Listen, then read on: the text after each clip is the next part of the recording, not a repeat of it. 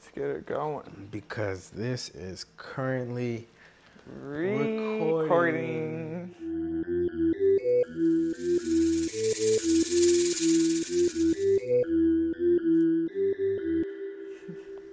Do we have to intro this again? I'll just be like, I mean, I mean, it's part two. Duh. Parte dos. I don't know if that's actually how you say it. What language was that? I was going for Spanish, but I don't know if parte is how you say part in Spanish. I think that was like uh the equivalent of tripping. Tripping? Yeah, like the way Oh. you, like the way you said that, it sounded like you tripped. Well, because I, also actually I think it was I was going for French at first, Yeah. and then I transitioned because I was like I think I know Spanish, but parte might actually be how you. Le parte de. it sounds like you're genuflecting. Genuflecting? Yeah. What does that mean? It's when you take a knee in the church, but like when I was a kid playing mm, baseball, sometimes I would like slide, but I wouldn't slide all the way, and so I would like slide on my knee. And my dad would be like, You're like genuflecting. It's like you're like between a rock and a hard place. see. I see. That's funny. Um, but yeah. So, like I said before, we both wanted to do um, impactful songs or musicians or artists from throughout our lives, and so I started. And for me, I was similar to you with like. I, it wasn't until much later on. I was really, really late until music really became more integral in my life. Um, in my childhood, it was like kind of what my mom was listening to. Also, really liked what like my older brother would listen to. He really liked. I, I think I kind of mimicked him because I wanted to be like him type of thing. With I guess you wouldn't know, but like with siblings, it's like I'm sure you get it, but it's like you you kind of copy them because you want to be like them or like you want to impress them. No idea what you're talking about. But so yeah, and then at a certain point too, I was just like, if there was a movie that was popular, I would like, I really like the soundtracks Mm. because it was just honestly for me to be relevant. Like I just wanted, it was just me trying to fit in. Honestly, like I just wanted to, I don't know. So that was me early on with my music, and then it wasn't until late, late high school this is so funny. I'm just not realizing. Like when I was like 16, 16 is when I really started to get into music, and that was I really liked rap music, um, cause I liked to go out. Like I liked the energy that it brought me. Mhm. Now that I'm looking back on it, um, but it wasn't like a deep connection with music. It was just like I thought it was cool, and I liked songs that like get, would get me hyped up or that were like p- that I could play. I loved making like a playlist for like a kickback or a playlist for like a party. Like I really, I just liked the energy surrounding it. So when I really started to get into music was was my senior year or like the summer going into my senior year and like Flower Boy was like really eh, like an entry point for me into like music that I not only liked but like related to on a deeper level. Mhm. Um, and so flower like that fall, like Fla- Tyler, Flower Boy, like me, my best friend from my high school, Addie, like we would just be in the car before school. She'd be doing her makeup, and we'd just be listening to that album. Like it's just just like how you have like very vivid, vivid memories. Like I have such vi- vivid memories with that. Um, and I was gonna see Tyler had like a little set up a little um, show at the observatory in Santa Ana, and the lineup was like, I remember seeing all of them. It's like Clairo was there. That was my first time seeing her, who I also really started to like later on. But like Clairo, Steve Lacy. This was really early on in Steve Lacy's career, and I, Mhm. I can't even lie. He he was he was struggling out there. Like it, it was it was rough. It, it was very early days for him. I think he still had to work on like his voice a bit. Okay. Um, and then Brockhampton was there, and this is where I fell in love with Brockhampton. Um, and then Tyler performed too, and there were a few other artists that were like up and coming at that time. But like in preparation for that show, you know, I was listening to Brockhampton a bit just so I would like know some of the songs when I saw them live. And my friend Sophie from my club volleyball team kind of put me onto them a little bit, but they were hard to like it takes a second to get into it kind of. So and this was very early on before they had like like Bleach was their first song that that um kind of got some attention and like kind of put them on the map a little bit, but this was very like early for them, and so they were still developing their style a little bit. Mm-hmm. Um, but I heard "Summer" live, and that song, that song of theirs, just is so like so reminiscent for me, and, and it's a it's kind of a ballad. It's like a, it's it starts with one of the singers, Kieran, he's singing, um, and it's like a piano ballad, and then some guitar riffs start coming in later on and it's such just like a nostalgic honestly a beautiful song like i still love it to this day. But i heard it live for the first time and i was just like wow amazing like and after that i saw them four times in one year and that was like the height of like my my like stand um with brockhampton but um i yeah i just fell in love after that um, and so I just want to do like, cause I feel like I grew up with them, so I kind of just want to like relay a little history of theirs. And they had a Vice documentary come out in 2017. So so, essentially, the head of the whole project is Kevin Abstract, who was born. What was his actual name? Ian, Ian Clifford Ian Simpson. That's his actual name. Um, Clifford Ian Simpson. Clifford Ian Simpson, but his like performer name is Kevin Abstract, and he's a he has his own independent. He's an independent um, artist as well. But so he started it on um, a lot of these. A lot of the group members went to high school together. Him, Matt Champion, who's another singer, Merlin Wood, Dom McLennon.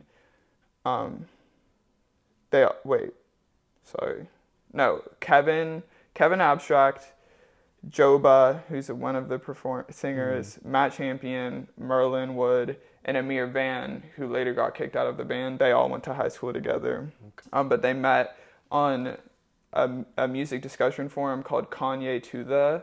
That's I've like where they. Right there. You know That's that one. Very, I, I actually know some people from there that have started like new chat rooms and groups. Really? Yeah, that that like is the genesis of a lot of so. Wow, that's cool. Kanye to the.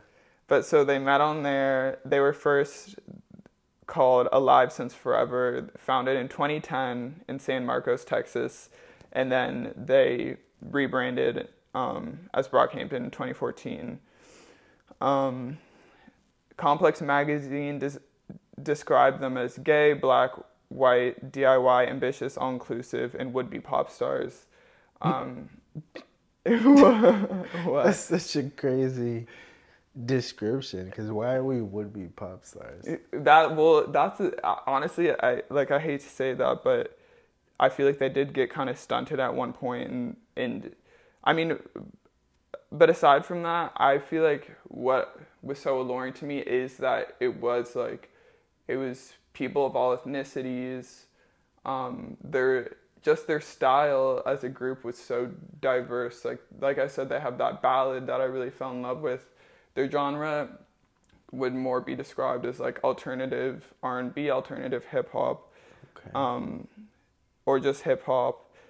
Um, but they just had such a wide, like eclectic range and style, and I also like the idea of them as a collective, like just a, like Kevin Abstract, who you, you know a vocalist, a producer. He he wore a lot of hats in the band, mm-hmm. but he was just as important at least how they portrayed it like in the documentary the docu series just as important as like a producer or just as important as like a videographer photographer right. like it was very much a collective and the music was just as important as like the music video or like their website or the merch like it all it was like it just it was about art and it was about a vibe more so than just like a one one person or a few people or or like it was just it was almost like a utopia to me. Like it just mm-hmm. to like I was like I want that. Like I want to be in a collective like that mm-hmm. where like everyone's kind of equal and it's really about the art more than it's about like a single person leading it even though like and especially towards the end like Kevin really I mean even in the Vice document the the Vice docu series like he's kind of giving dictator a little bit just cuz he's how do I say he just like he has a very strong personality and it's very ambitious and very go getter.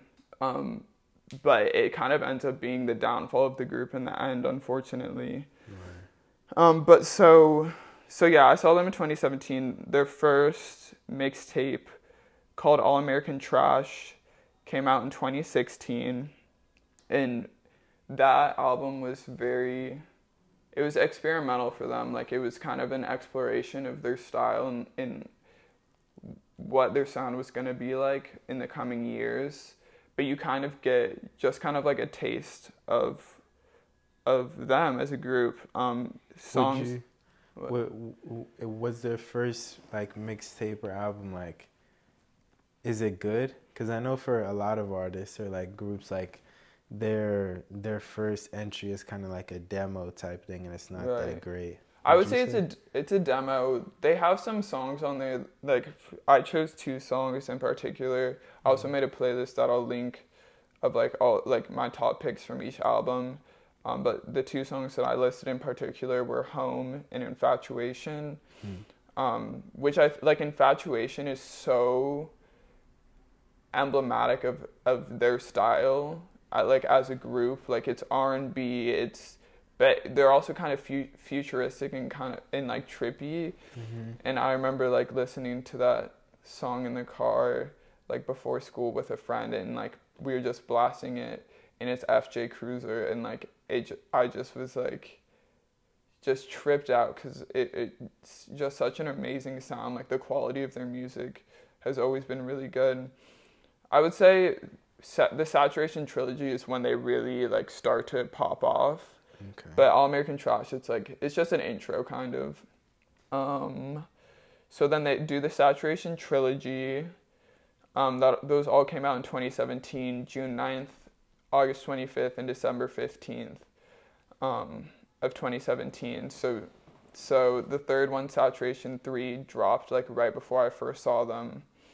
Um, and and I'll list a few songs off each album that I that I fucked with, like Saturation. It's the first one in the trilogy. Gold, Face, and Waste. Those are three that I really liked. Um, Saturation Two. Um, Gummy, Swamp, Sweet, Summer. Saturation Three, Johnny, Hottie, Rental, and Bleach. And Bleach is I think was kind of their entryway into being more mainstream. Like I remember talking to some of my friends going into college, and a lot of them had known about Bleach. Like Bleach was really their first. It's the Saturation trilogy is when they really started to gain traction. and Bleach, um, it was more mainstreamable for lack of a better word like it was it was r&b and it was cool and a little alternative and i, I just think like it, it just worked Yeah, I think Bleach was my introduction that? Brockhampton. Yeah. Like I remember like YouTube suggestions came up and it was like Bleach and that was like my first intro to it. So I can yeah I can see that being their like mainstream hit Mhm. that, that uh, popped Mhm. it off for them. and they really yeah again with that trilogy just started to get a lot of traction like and just the work ethic they were all living in a house together in south central la and it really was a collective like a, like people were working jobs to help pay rent obviously but like the focus was really music. Um, and they were just working their asses off to get that all those three albums which all of them have so many songs on them. Yeah. yeah like it, yeah like they but they really just worked their asses off and and it paid off. Um and even early on before that trilogy like um tyler the creator kind of like was taking a liking to them like in the vice documentary we you see like kevin on the phone with Tyler before a show, and and Tyler's just kind of like hyping Kevin up a little bit, and then obviously they were um, at that show at the that Tyler had organized. I was at the observatory, so so we kind of helped him out. Like he, you know, I feel like Tyler does that with some artists. Like he'll kind of take a liking to them and kind of give them a platform, which is rare, I would say. Yeah, especially early. I feel like that was with, kind of with Steve Lacy too. Early mm-hmm. on, like there are certain people that he just kind of helps boost, which is really cool. Um, so I saw them for the second time at Coachella, um, April 2018, and that was it was amazing because after at that by that time I had become more of a fan and knew kind of more of their history and gotten more into their music. And it was a big stage at Coachella. It was a beautiful day. There were a lot more fans now because obviously it's Coachella. It's a bigger stage. It's a bigger crowd. The energy was just amazing, and it was great. And Ameer was still in the band at this point and it was just like an amazing show. Um, How would you describe like their concert experience? Is it kind of oh chill or is it? No, like... I mean they're hype. They're hype as fuck. Like they don't have a band on stage. It's just them. Um, with a pre-recorded like instrumentals or, or just without the vocals mm. um, but they're just they just have such like a they or had just such a cool energy they just bounced off each other they would get they get you so hyped up. Their visuals are so cool because they are like artists. They're visual artists that are on the crew. Like, so they they just like really curate a cool and just like a vibe. Like it, it just and they like they're fans too because they are so they are like quirky and they're like some you know they're Brockhampton doesn't I feel like doesn't have the best like a rap because they are quirky and they're weird and like they can their fandom can be like kind of weird quirky people. But like would you say you're weird and quirky? Definitely like definitely and that's why i have such a stand but just the energy and being around other brockhampton fans especially at that time early on um, it just was really cool like the energy was just great. And mm. i feel like that was their prime and this is why i feel like when complex magazine magazine de- described them as would be pop stars, I feel like they hit some bumps in the road um, after the Coachella show. Like allegations came out against Ameer, who was really like an integral part in the group. Like he was this tall, really handsome black man, like swaggy as fuck, like just like a really dope dude, dude that brought really cool energy to the band and yeah, these allegations came out against him. Um, he did admit to being mentally and verbally abusive, denied the sexual abuse, but essentially like Brockhampton. And there's like uh, an album slated out to come or slated to come out that June. Um, but then yeah, they they announced that he was gonna be kicked out of the band essentially. Um, so this was in 2018? 2018 still. So, but they haven't dropped. They didn't drop Puppy yet. Iridescence. Oh. No, and that's that's. Um, no, that's that's still so so Puppy, which was slated to come out, never came out. Some songs came out, um, like on SoundCloud and stuff, but like it never came out, and I feel like it kind of stunted them because they were they were they were just on this track for like really becoming bigger. They they had the trilogy, they had the Tyler show, they had Coachella. Like it was a really it was an upwards trajectory, and then it kind of the Ameer stuff happened, and it kind of threw him off a bit. Mm. But still, after Coachella, they signed with um, Sony RCA Records in twenty in March of 2018, and so then that summer, oh, so then I see them um, again at Agenda, and a festival in Long Beach, 2018 June, and Ameer's no longer there. So that was like I'd seen them twice with Ameer. That that was the first time without, and the energy was definitely different. It was hmm. sad. You could tell they were sad about the whole situation. They, I think they just cut out Ameer's parts and songs, so I just feel like a lot of songs that like were getting big and, and brought a lot of energy, like there was just a shift in in the dynamic of the band and, and their performance in general. Yeah, that's tough. Yeah, it was it was hard to see. It was like it's just it was just interesting, like kind of just growing up with them and like seeing how things shifted.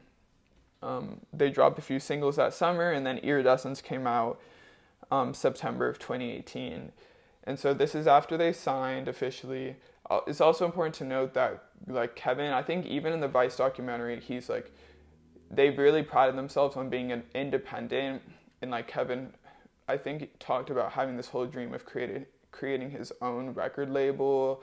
Like he he really didn't want to sell out. Like that was a lot of the appeal of them is that they were so alternative and like had their own collective going on. So they sign, Ameer's kicked out. Next album is Iridescence, and it's really angsty. Like it, there's a shift from like the R and B. A lot of it is really kind of it's alternative and it's kind of um, electric or like m- not metal. I don't know how to describe it, but it's really angsty and it's much more hardcore. And I feel like that's them kind of. It was their outlet after all, all the Ameer stuff and like having so, just some anger and and you can just see it expressed through the album. Hmm. And in the album, they talk a lot about like now, like kind of having some fame now and how it's shifting the dynamics and and how they kind of miss the old days when it was just them creating music and creating art um, for the heck of it and it's a, and you know now things are pressurized and things have changed. Yeah, especially when signed. Like it's yeah. aside from just fame now it is a, a job. Like yeah like required to put out music. You're like contractually yeah yeah. you know that has to have like a, a certain weight to it. Absolutely. And I, I, but I'm also like saying it's also well after the saturation series mm-hmm. it's it's one of the only album titles that's not in all caps either which is kind of interesting iridescence yeah yeah yeah they definitely were rebrand uh, they just cha- you know you can tell that there was just a shift when that happened um so that was iridescence. What's the next? The next one is ginger. I'm trying to think. It, that was my favorite Brockhampton. Like I used ginger. to listen. I listened to like in 2019. Like that was in my top five. Really. Albums. And like sugar was probably my like favorite song. Sugar. Yeah. Well, sugar. That so that's like essentially when their next breakout happened was with sugar. Okay. That it was um like there's a TikTok dance to it that end up mm. doing a mm. remix with Dua Lipa mm. with Sugar. So that was kind of like their next like more mainstream breakout. Um, and it was I don't know it was a quieter album in the sense like me and another high school friend of mine who we both love Brockhampton. We kind of were both like not not that it, I wasn't the biggest fan, but it just was like they're more subdued in it, and you can. Yeah. Yeah, it was kind of quieter. It was kind of. Yeah, it just was. Di- it wasn't like their their typical like kind of boisterous, um, out there vibe. Like they just kind of, which I think is it just kind of speaks to. Where they were, it was kind of a like, a remorseful kind of nostalgic like longing kind of album. Like it was just was it, it felt kind of introspective and a little sad. Like it, it just kind of it was just a different era in, in their development as a band, um, where they had come, what they had left behind. It was just different. But so from that, from Iridescence, some songs that that I really liked. Um, the first two songs, New Orleans, Thug Life, they like it's one of those things where sometimes artists will like make two songs blend into each other in an mm-hmm. album, mm-hmm. which I which I really liked. I always would listen to those two back to back.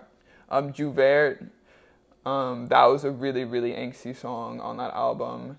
Honey, San Marcos, which is really sad, and San Marcos is where you know the band was was formed, and it's like a really nostalgic song. Mm-hmm. Song, um, Tanya which was about you know Tanya, that ice skater. You know that there's like Do you know that story? I'm not gonna say Mm-mm. say this right. I don't know if Tanya is the one that got her kneecaps. She either is the one that got her kneecaps bashed in before like a big um, like skating competition, or she Mm. hired someone to do it to someone else. Okay, I've heard a story like it's that. yeah, it was it's like a big scandal, and so I think it, that kind of had to do with um, Ameer and just all that drama. Like they were just kind of venting in iridescence.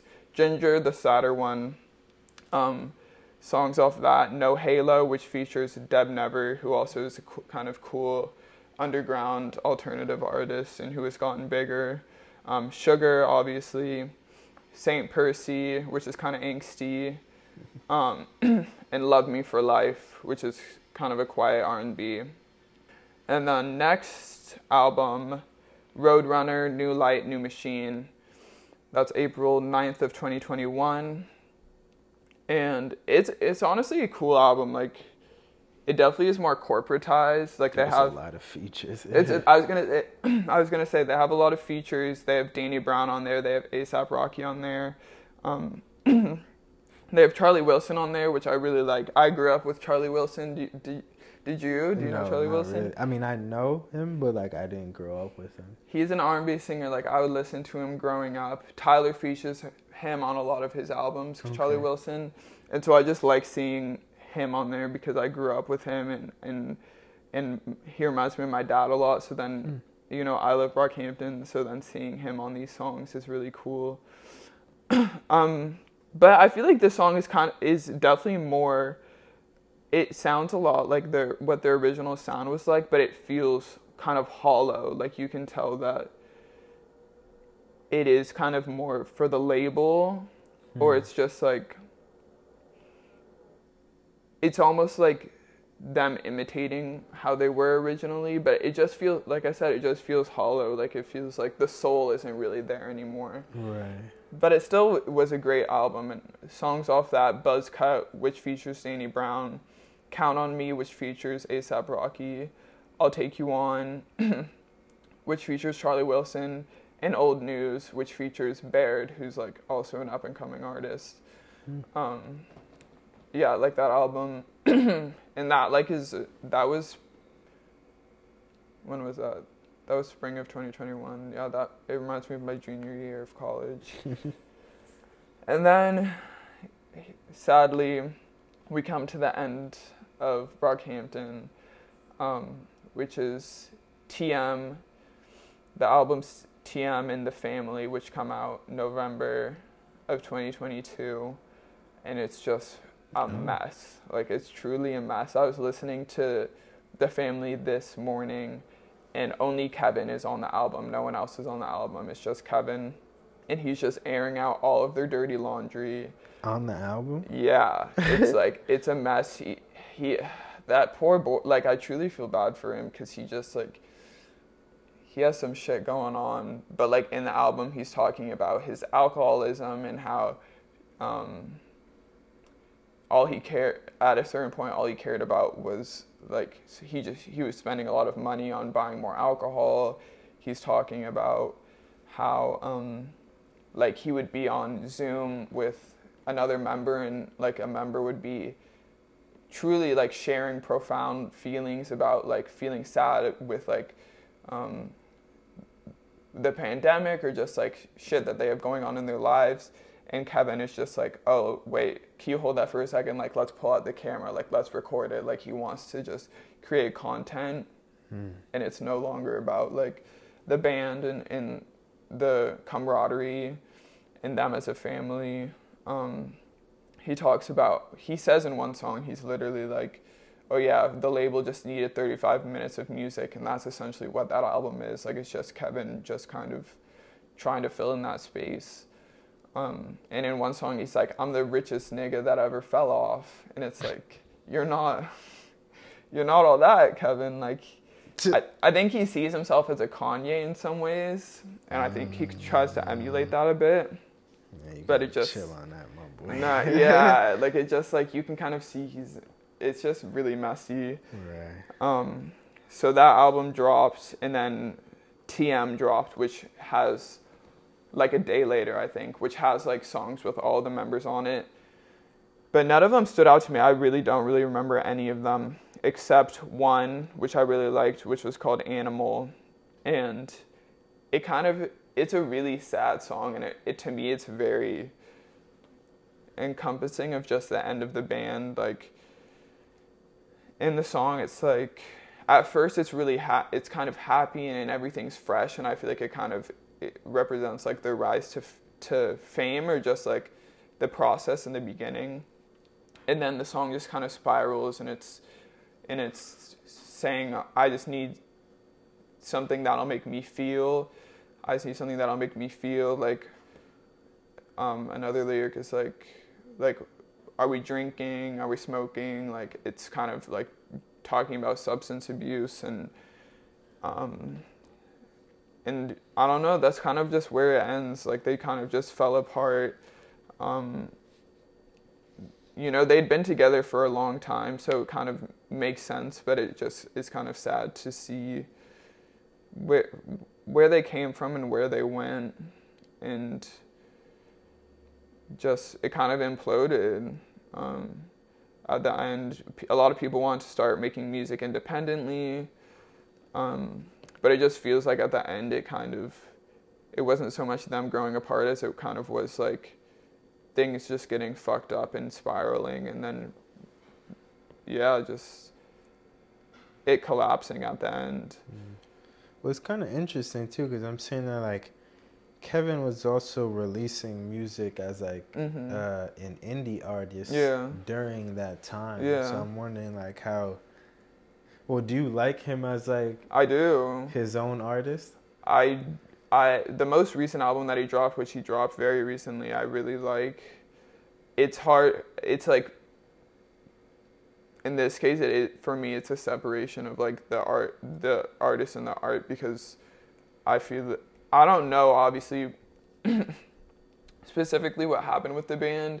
I do know because he airs out so much dirty laundry that like, and I don't know the ins and outs of this this situation, but like he apparently he did start to get back in contact with Ameer towards the end. Obviously, he's like abusing drugs and alcohol. Like I'm not sure what really what's going on. I hope that he's getting better. Um, but it's it just is sad for me. So I feel like I don't know how much I fuck with him like as a person, but I do appreciate his music and his ingenuity. Um, but yeah, he was making music independently the entire throughout the the entire time. Some other people would be fe- like um, Joba is featured on one of Blood the Blood Orange Devonté Hynes, like one of his mixtapes, mm. and it's actually funny. Like some of some of the songs in that last album where Kevin is just like a complete mess, like is named. I don't know if it's named after, but the same song that Joba is featured on. So I, I I'm kind of like, was there beef there? Was there an issue with people trying to wanting to branch out? Hmm. Um, even though Kevin was branching out, like I'm not sure all the inner workings of it. It just I, I don't know. It's so nostalgic for me. So it's like it's it's just sad to like see how it ended.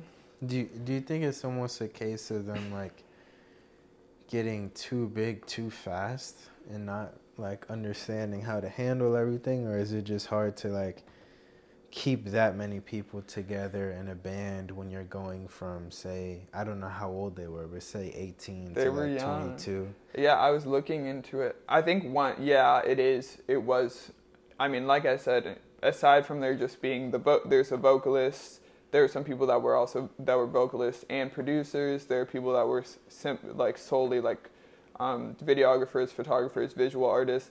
Like and everyone counted and everyone kind of had a say that was what their thing was but obviously with so many voices it, it can it, i'm sure that gets really hard to like actually make concrete decisions right. and have everyone represented so probably with time it just people felt like they weren't being heard and certain people i think kevin's voices were getting too loud and overwhelming but also like you said like kevin was he he was born in 1996 so he so when the trilogy was coming out, he was what 20, 21, Mhm. like so young, like so, and all of them. Some people are younger than that, some people a little older than that, but like that's just so many young men that it's just like it's it's probably just yeah they didn't know how to maintain there are obviously issues with different members. You know they were signed to a record label. Maybe they didn't know like it's just they were just so young i think. So i think it makes sense that like it's it maybe it didn't end up working out. But Yeah. I mean, because truth be told, there aren't too many like groups that last forever. yeah. Like eventually, all, all all of them kind of dissipate in some way, and they do their own thing, and then they'll come back and do like a 50 years Right. later, like 10 years later. But like, right I mean, even thinking of like Tyler and like Odd from Mm. um Future, like that went on for a bit, but eventually, like as people start to get older, and they're like, I probably don't want to be yeah living in the same house as Definitely. ten other guys for the rest of my life. and branch out and do some different things. I think that's natural now. Does it have to implode in that way? Not necessarily, but you know, when you throw in so much fame and then Yeah. money, you know, you get drugs and alcohol going. It's, right just, it's hard not to, you know, definitely almost crash out in different ways. No, it, it totally made it just it's crazy just to see like have been there like along the evolution for so much of it, and it, it does it does feel natural like things you know things blossom and then things fade away, and it's just like the nature of life and the and the way things go. Um, so it, it's just very nostalgic like talking about them and like thinking about just the different seasons of the band and and how they correlated to my own life. Um, but uh, yeah, I mean, I wish nothing but the best for them. Yeah. So would you say that you're you're still a fan, or is it more so like if they if they were to get back together tomorrow and like drop an album, Mhm. are you like, yes, I'm listening to like Brockhampton, or is it more so like I might listen to it, but I'm not really interested as much? I'm definitely listening because I'm like, really? yeah. I mean, I just, I really like, I, and this is like, uh, you know, it's a weird parasocial relationship, but like, I, I would be intrigued to know why they, why they're suddenly back together. I want to hear, I mean, I like, cause it's like I, you know, I would follow the different members, like Joba. I I love and like identified with so much. He was kind of like the weird one. Like he's like the weird, like tall, aw- like awkward, like a little like had a funny mind. Like I really identified with him and just loved him. Like Matt Champion, he was kind of the hot one. Like everyone thought he was hot and like like I, I feel like I kind of kn- know them in a way, and so yeah, I definitely would be listening. Mhm. And it, I feel it's nerdy. Like this is something I, I, I really truly was a Brockhampton stan, and maybe still am. but it just was cool to like grow up with. I feel like I grew up with them. Yeah. It's so funny. I was just having a a conversation with someone about like ownership and like fans feeling like, oh, we made a certain artist or like as Mm. fans like you owe us certain things because Mm. if it wasn't for us like right. you wouldn't have all this money and fame Right. and whatnot and so I wonder for some people if there's kind of like a a feeling of being cheated in some ways because it didn't like pan out forever.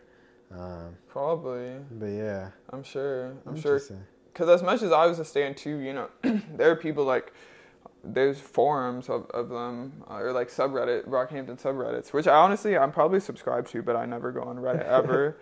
but you know, there are people that like are real real stands, Mhm. like, and so I'm sure some people are like, what the fuck. But yeah, like we said, like it's just like they're not gonna exist forever. They signed a record label. They needed to make a certain amount of music, which they made um, even if the one album was entirely Kevin Abstract, like honest Kanye shit. But yeah, it's just the way things go, you know. Mm-hmm. And I mean, I wish a lot of them peace. I think, I mean, Joba, like, it- at one point, Joba's dad committed suicide. He talks Mm. about that in an album. Like, you, you do kind of develop some kind of sense of a bond when you, like, see them go through, like, the Ameer shit and then, like, the, the dad's suicide. I, I've seen that some of them be in and out of different relationships. Like, I'm telling you, like, I really, like, followed this band. So there's definitely, like, I feel like not ownership, but like parasociality. Like it's just like I feel like I kind of know you guys a little bit, and I want them to do well, but mm. I don't need. Yeah, I, there's not entitlement as far as I'm concerned. Right. Fandom is a scary thing. It can be. Yeah. I feel like that's um it's a slippery slope, you know. For sure. I guess it's hard right cuz cuz some people make musics that pull on certain strings of ours and so it's kind of hard not to connect deeply Definitely. with an artist and feel like they they know you and you Mhm. Know them but then again at the end of the day like they're so far removed from us that like those connections are, are so imaginary Mhm. in a lot of cases it's such a like there's such a barrier between us and the actual thing and like Mhm. I don't know. It's it's a yeah. We, we, we do we, we do live in like a, a, a society of like idols and like people have a tendency to, to, to to gravitate to certain idols and it's I think it's dangerous in a lot of cases. Definitely. But it's the world that we live in. It Um, is. It's also like like I think p- sometimes people can fail to consider that p- a lot of artists make s- characters that they perform through. mhm. So like even though someone might be telling a story um, through their music or whatever it might be, that might not even ha- really have to do anything with them, or it mm. could, but it could be like strongly exaggerated in in the song. Like so mm. you think you really know some, you think people might think that they really know this musician, but there's there's so they're removed by so many layers. You might think it's just yeah like you said like it's like you don't really know the person like you think you mm. do you might follow some of their like you might follow their social media and like what seems to be going on in their life but social media is not an accurate mm-hmm. representation of a person or like who they are what they've been through whatsoever so there just needs to like be awareness regarding yeah, the people that you might place on a pedestal and realize that like you don't know them. Right. You don't. Well, well, and music is such an interesting art form just because, in comparison to actors in movies or say like a painter or artist, like when when you see an actor on Instagram, you know they're not the people they Right. act as, or when you see a painter, you know it's like, all Right. right, this is his artwork. right. But music, like we have a tendency to believe everything they say is true, and so even an artist on Instagram or online, there's still that artist for us. Mhm. Like there's never a time where we don't see them as Mhm. that artist. Mhm. Um, and so it's it's it's it's just a medium that that that is that you're constantly on and you feel like you feel like you have to constantly be that artist um, and i don't and, and i guess people never really get to pursue that personal side of things unless they go out and do other things or do instagram lives or stuff like that but Mm. even then you're still that artist and so you kind of get pigeonholed in that and people Mhm. can't see you as anything but that um, and that is a slippery slope It's a slippery slope.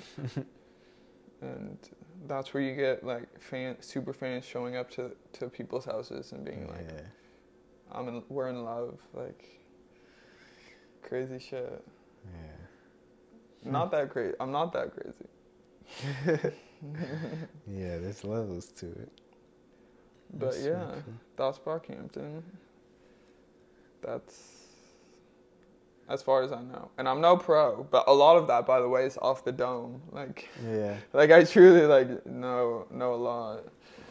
So, so what type of music do you like now and listen to? Like, how would you describe your taste? Um, I really am all over the map. I've I've had a lot of phases. I like hip hop. I like R and B. I like. I would say my favorite artist nowadays. Her name's Eliza. She's like, um, she's a singer from the UK. Um, and her music is very. It's R and B. She. It's very sensual. Very cool. Um, she speaks on. She, she's just. She's an artist in the true sense to me because she, her music is. I mean, I love the sound of it, but she also like will speak on very um, relevant issues that are going on in society today. Mm. And her music videos too were just amazing. Like I just really appreciate her as an artist.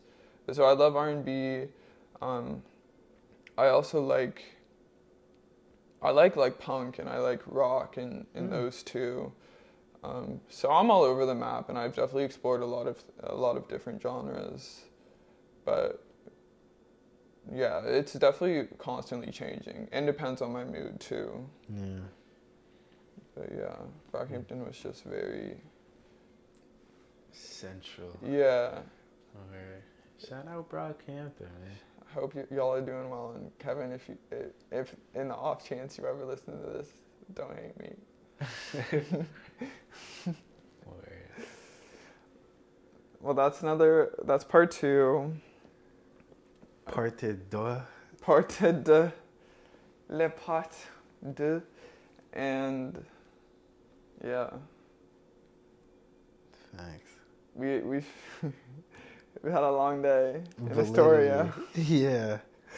A long, long day.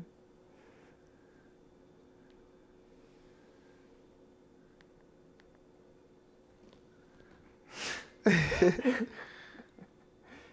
we'll be back next Thursday or Friday. Is it recording still? Yes. Okay. That's good.